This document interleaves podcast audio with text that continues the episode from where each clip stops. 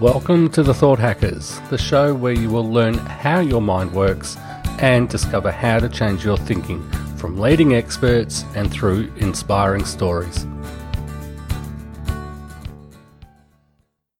Hey, everybody, I want to welcome you to another episode of the Thought Hackers.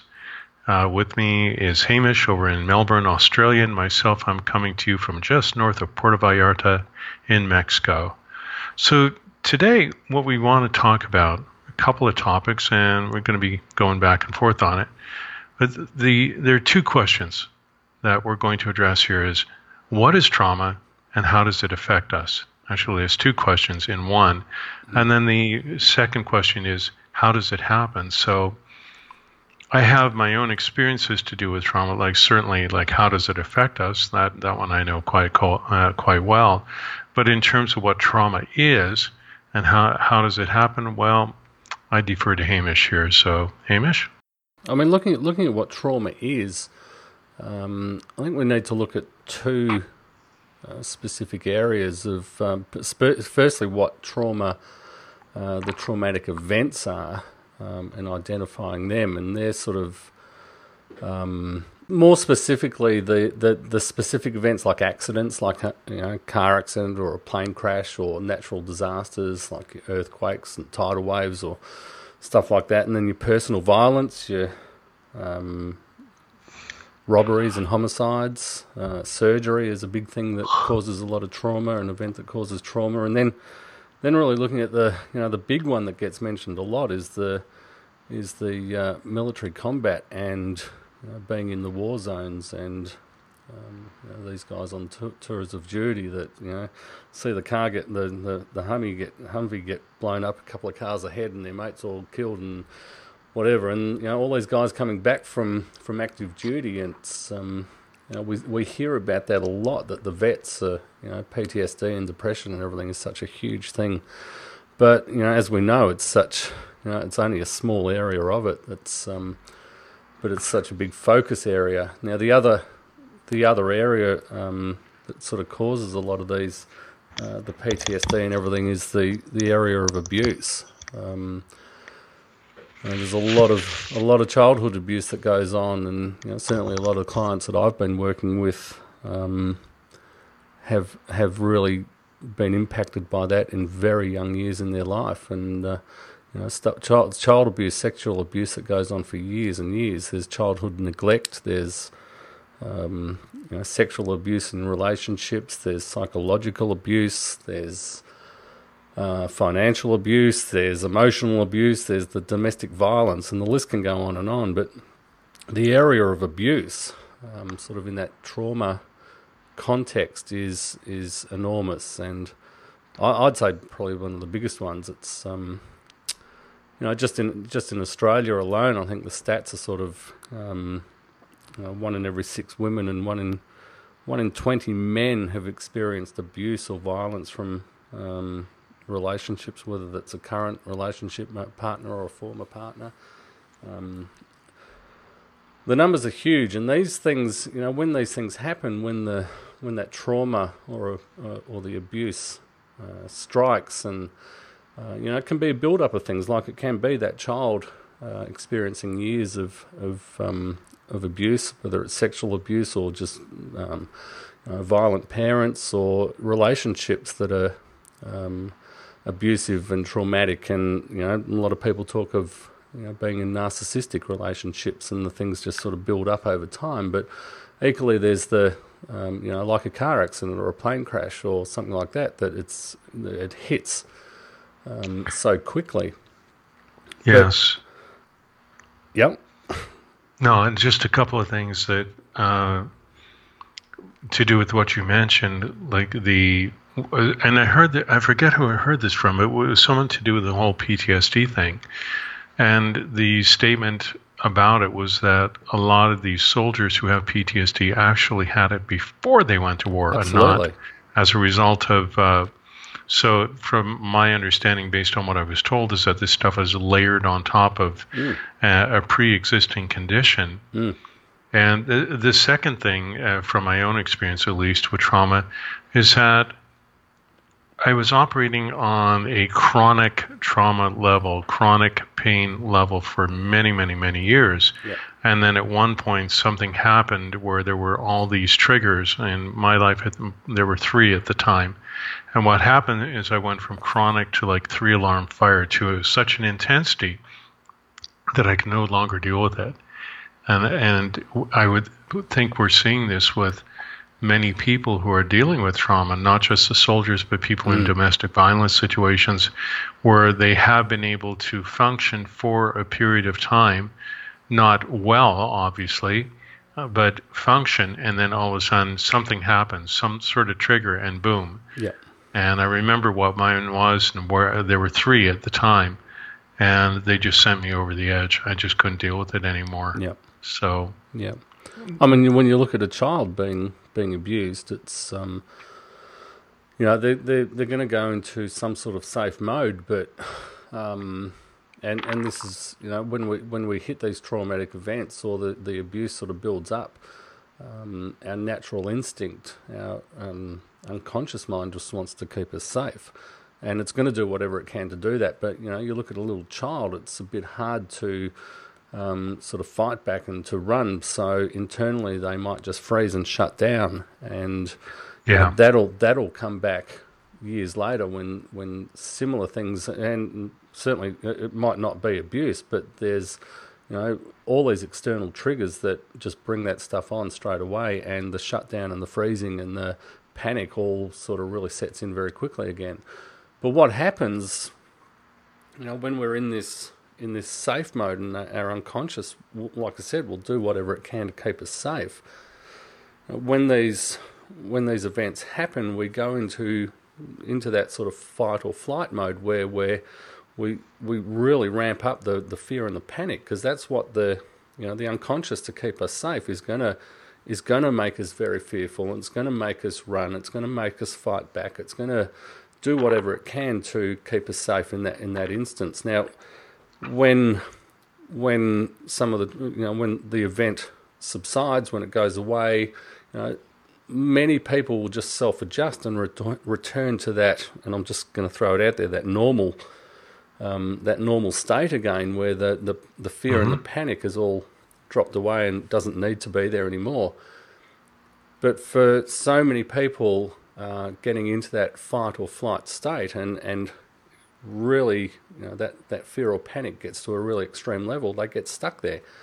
And that's what this PTSD is. It's, um, it's being living in that fear and panic, that fight or flight mode, and you're constantly there. So once you're up there and you, you start living it and you can't get back down and readjust to that, that normal state, all of a sudden you're starting to build this reality in that fear or panic state and you're just locked into that. So you know, to come out of that, um, you know, consciously we're looking at th- looking at things around you, saying, well, you know, everyone's normal. This is the normal thing to do. This is, you know, how, how but consciously we can't fight and, um, you know, try to turn around the unconscious thinking. We can't do it consciously. So we're looking at all these events, and the unconscious is just going, no, fear, fear, fear. We've got to. You know, it's um, everything we're looking at because we're stuck in that in that level of fight or flight is We've right. Got to protect ourselves from everything that's around us, and the conscious mind's just going insane. What's and this is where we become. You know, am I going crazy? And to other people around us, um, you know, just simple things in everyday life where panic sets in and anxiety and depression, all this stuff. You know, people who have not are not living in that state will look at you and go, well, "You're crazy."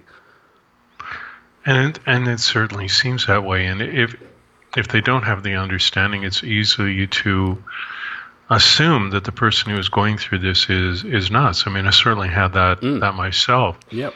And of course, the inevitable statement, well, you just need to get over it. And and of course, the the immediate answer, or sorry, the immediate question is how. Mm. Oh well, you do this, do that, and and it, unfortunately, none of those things work. Yeah, stop thinking. you know. yeah, exactly, exactly. It's like like the old expression, don't think of a pink elephant and what happens, right? um, so there, there is that, and there, there's the getting stuck in the thinking process, and then, as we spoke about in the first episode, you know how this show came to be was yours truly meeting Hamish and then going through all these things for for bullying. What I I was uh, going through, uh, that's what I called it. That's what I thought it was. And then later, we discovered this uh, um, acronym, I guess, PTSD. And then Hamish saying, "Oh, did you suffer from, or do you suffer from PTSD?" And I'm going, "Not anymore."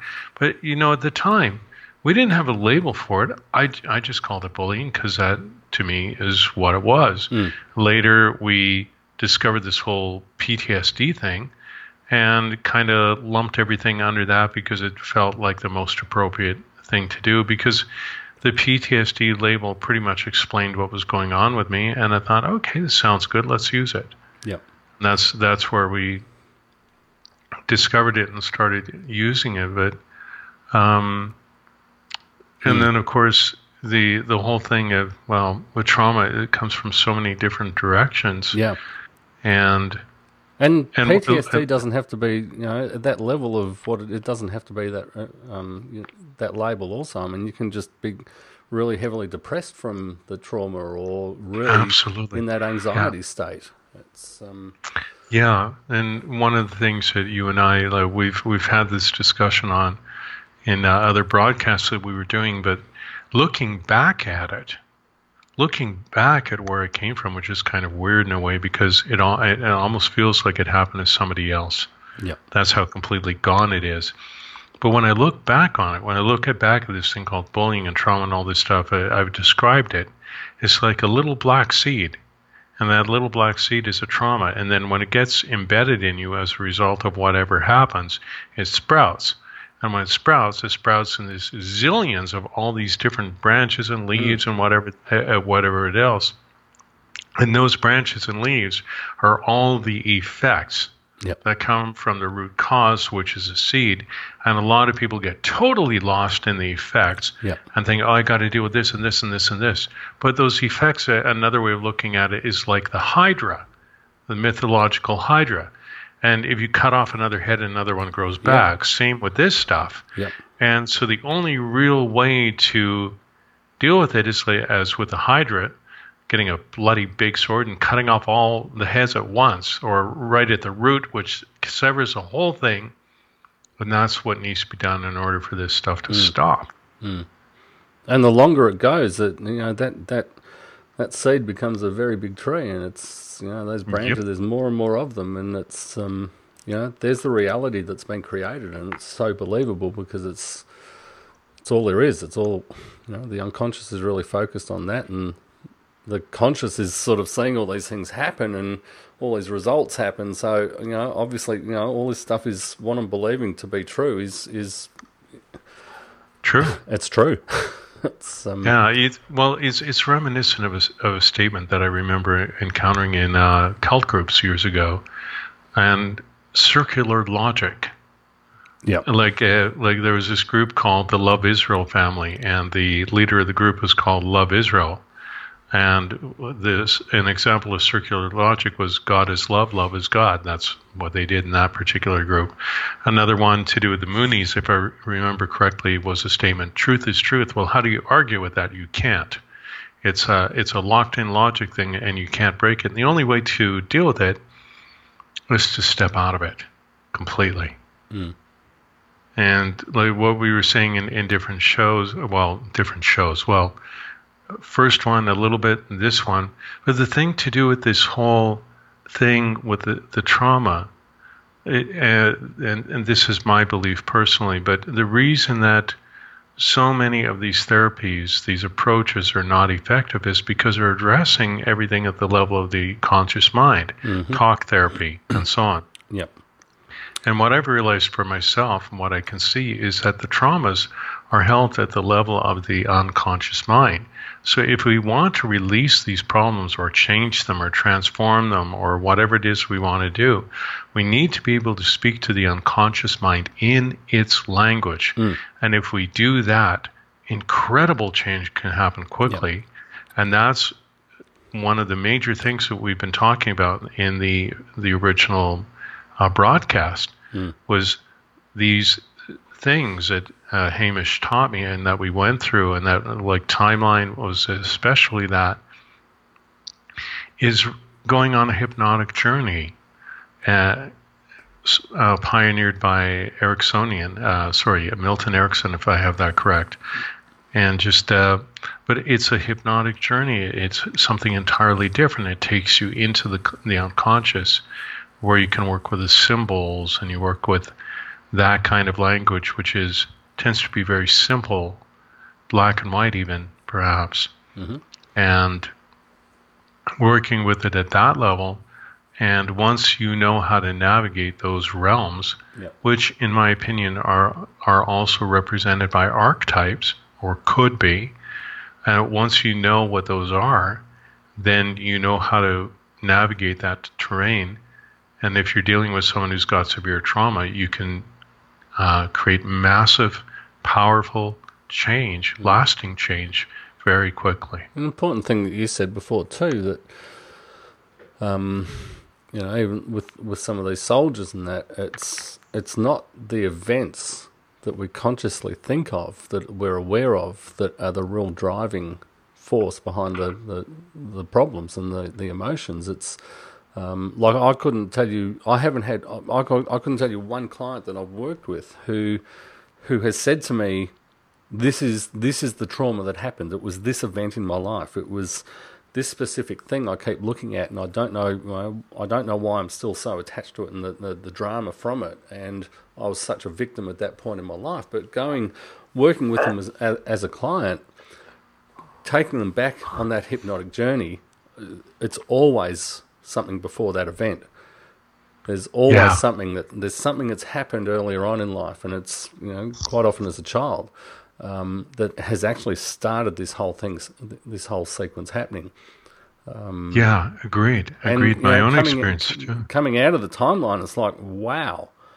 You know, I never, yep. I never even thought of that. Well, no, you can't. You consciously, you're not aware of it. It's, it's so locked into the program and, the, and, and the unconscious, um, and the emotions attached to it. Your, your conscious thinking just has no um, relationship to it. But you've you can certainly see an event that's happened at some stage in your life that you think this is it, this is the one, but no, it's not. Yeah, it's it's funny how we tend to fixate on something and think, oh, this is the root of it. This is my problem. And if I can only deal with this, and my own experience too, I, I agree with you because what continually happened in many sessions is I would go back to uh, there would be timeline or whatever else, and in many cases, I would wind up going back to the age of 5 mm-hmm. which is when a lot of these things seem to have happened. Mind you, the second timeline that we did was to an event uh, to do with my late father when I was 23 years old at the time. And that was the moment. And so we never really know. We, we think we know, perhaps, or yep. we have an idea, and, and that's where we get fixated. But as you said, it could easily be something else which came later or mm. prior, and as you've said, usually prior. Yeah, and this is where you know some of the talk therapy, the psychotherapy, is good stuff sometimes, but. Yep. When we're just consciously picking up this this one event and go into therapy and start talking about that event, um, nothing's getting done because it's not the right one. Yeah, the changes yeah, aren't getting made at that unconscious level. That root cause isn't getting you know, really worked on and, and detached. Yeah, because quite often the, the root cause is hidden. It's like, look, for, for those of you who are listening to this, uh, one of the specific problems that I had because of trauma is my mind would frequently go into overload. And when it went into overload, it would create amnesia. And then when amnesia happened, I couldn't remember what happened. And the first major memory that I have of amnesia in my life was when I was, I think, 21 or 22 years old. I'd had a highly traumatic thing that happened to me when I was 10 years old in a public school, and overwhelming trauma, overwhelming stuff for my mind, and my mind couldn't handle it. It had to do with being in a classroom, being, being humiliated by my classmates. And what happened was, at the time, I was reading my sister's grade 10 textbooks and I was understanding everything I read, and I prepared a report on amoebas. Presented it to my class. They called me a liar and a fool, and my teacher didn't do anything about it. and it put me into overload and stupid, all of that. And it put me into overload, and I wound up with amnesia, and I wound up failing my way through school after that. I was an advanced student at that time, but I became stupid, and I became dumb, and I became everything they said I was. Mm. And then at the age of 21, I think it was, I'm in the locker room at this technical school, and I was thinking about some of the really complex assignments that we were doing, and I was doing all this stuff and doing fairly well with some of it. And I, I remember standing in the locker room and I and thinking about that, and I posed the question in my mind: Where did I ever get the idea that I'm stupid? And then the amnesia suddenly faded, and the full memories came back. Uh, 11 years later, I remembered everything with the humiliation, the heartache, the pain, the suffering, all of that. And it lasted for a few seconds. It went away. And then in that particular school, my marks, in some of the courses at least, went up quite a bit. Yep. And things became much, much easier. But, you know, and so in terms of trauma, you know, how does it happen or why does it happen? Well, I don't know if anybody actually knows why. Uh, we we have incidences of how it happens. But in this particular case, the only thing I know, and I'm not even sure that I know, is that my mind simply couldn't handle what was going on and it went into overload and it created amnesia as a way to protect me. But in many ways, it made everything way worse because I'd wind up with these all these major problems and I couldn't remember. Yep. Like there was another time where I was in a session with a counselor and I spoke about a traumatic incident that happened to me, uh, you know, with one of my relatives, and and it was really hard for me to talk about it. Well, when I left the session, by the time I got to the street, I couldn't remember who I was. I didn't know my name. I didn't know where I was. I had no idea what city I was in. I was totally lost. And somehow I managed to remember that I was driving a van and I managed to remember how to get home, but I was in an absolute mess for the rest of the day. Mm. And that was the amnesia. Thank God it only lasted for a day in that case. I remember the counselor saying to me, "Well, if that ever happens again, come back and, and uh, you know we'll talk about it." And I remember thinking how unbelievably stupid it was, because if I walked out and I suddenly had this amnesia attack, how would I even know to walk back? I know it's, it's it sounds it sounds really silly or stupid, and and it was in a way. And but the counselor, you know, he was wasn't his fault that I was having those reactions. Yep. But for those of you listening, and and you're wondering about trauma and how it affects us, well, for me, a lot of the amnesia stuff, I think I'm pretty much over it now. Mm. Haven't had any problems with it in a long time. And also now, I know that if a trauma happens or something difficult, painful happens, I know how to deal with it so I don't go into that overwhelm. Yep. So it doesn't trigger the amnesia anymore. Yep. And the thing is, you know, live, staying stuck at that level of the that fight or flight and um, everything that's there. I mean, the the emotions and the programs that get created and attached at the, that level are the stuff that's driving. You know, all this. It, it's just um, the constant circle of um, of that of that panic and everything. It's um, yeah, you know, every every part of life is just fear. Every um, yes, every waking moment is you've been driven by your unconscious, just saying, "Hey, look, we've just got to protect ourselves because we're up at this level the whole time. So you know, let's stay in that. We're going to fight everything. We're going to, you know, let's." Let's just panic about everything. It's um, you know, sleep becomes disturbed. You have nightmares, and you know, the unconscious is still sort of going at night time and bringing out all these this reality and these beliefs and everything that's true. So bang, you're waking up with these. Um, you know, some of the stories of the uh, the night terrors and all that sort of yeah. stuff is incredible. Yeah, there's there's something else too. Like there was something that happened to me years ago and it was, it was, this kind of an odd story for those of you listening, but it, it's worth talking about because a, a, lot of people believe that this trauma, these problems, these things are unique to them, and that's And it's just one of the tricks of the mind to do with this, mm. especially people become isolated. Yep. But the, the story I have to tell is something to do with a show that I did, an art show, which was on child abuse. And I wound up doing all these paintings and artwork and everything else.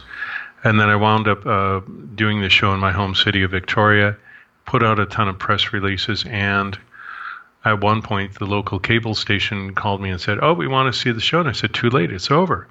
You missed it." And I'm going, "Well, we want to interview you." So they sent over a cameraman and an interviewer. And three hours later, we were done, and I was like ready to fall on my face. but they took they took that interview, condensed it into a short snippet, put it on Shaw the Daily. Uh, uh, that's what it was called at the time. And it ran 24 hours a day, multiple times a day for a solid month. And what started happening, though, which was strange, but I finally realized why, is I started getting phone calls from the Native Indian community in Canada. And the, and the common question was, How is it that you know our story so well?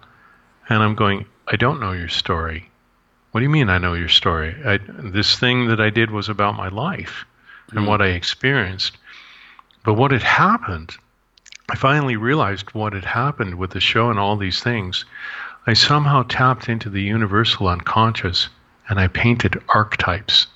Yep. And the native community thought that it was about them, but it wasn't. Yep. It was just they they were seeing themselves in this and really wondering about it. And at one time, I wound up being invited to do an art show inside of William Head Prison. And so there were all these inmates, many of them were these native Indians. And the big concern is like, how are they going to react? As it turned out, they reacted well, very well, actually. And I was almost offered a job to teach art in the prison. Uh, it was just an amazing experience, actually. And for me, it was great. And I don't know about the aftermath, but the thing about the archetypes is that, okay, so there's a native community, there was my own experience, but the archetypes, archetypes are universal. Yep. Archetypes affect every single culture. And if you really want to get a handle on some of that, I recommend looking up the book. Um, what's it called? Um, oh, geez. Uh, the Hero with a Thousand Faces by Joseph Campbell who was considered the greatest mythologist of the 20th century. And he, what he did is discovered that in all cultures that there is a common thread of myth and that it happens the same all over the world and there's no no real difference except the fact the the storyline the characters change and apparently George Lucas used that book to create Star Wars. Oh okay. So it's really interesting stuff and for those of you listening, if you want to read more about archetypes and different things to do with uh, the unconscious and certain other things, recommend uh, checking out some of the books of James Hollis. And James Hollis was a Jungian analyst. And one of the things that he wrote, there was a book, uh, one of my favorite books of the time is called Under Saturn's Shadow The Wounding and Healing of Man. And in that book, among other things, he talked about men being wounded in life. And he was saying, and he threw out a statistic, I don't know if it's true, which was of a thousand men who wind up in psychological pain, only one of them will go for help. Yep. It's a pretty sad statistic, but and where he got it, I don't know, if I, and I don't know if it's true. But it, it does underscore what seems to be going on in society. So mm. many people wind up in pain. They've been affected by trauma, and they don't go for help, uh, or they try to they try to manage it. You know, as men, we're taught you're not supposed to cry. Boy, boys don't cry, and and we're being told that we should act a certain way. And if we repress that based on what we've been told, instead of letting ourselves live according to our natural nature, well, major problems can show up mm. in all areas of life. So, yep. we can't be seen to be weak. So, nope. It's, um, uh, to our detriment. Mm. So, yeah. Yeah, so you know the the cycle just keeps going on and on. It's um, and as and, and as you know, it can go for decades. Yeah, and then if you're fortunate to run into someone like you, Hamish, or someone else, depending, it, it really depends. I mean, there were different things that helped me along the way. So in in this conversation, we've been talking about these various forms of trauma. What is trauma? How does it affect us? How does it happen? And we've covered a whole bunch of different things in in this particular podcast. Many things for you to think about and look at, and resources that that could be useful to you. And so, so in this show, the the the thought hackers it's all about working with thought in various ways, introducing you to NLP techniques and introducing you to various spiritual techniques, and giving you access to tools that can help you deal with issues to do with your mind, things that may seem like they're permanent or things that may be really difficult. And we're going to be addressing all of those t- tools. Well, maybe not all of them. There are endless tools. We're going to be constantly introducing you to tools from our own experience. And we're also going to be interviewing people who've gone through different forms of trauma, various um, major issues, and have overcome them and come out the other side stronger, more resilient, and flexible. Uh, do you have anything you'd like to add to that, Hamish? No, no. It's um, I, I, I like the way you say those sorts of things. okay.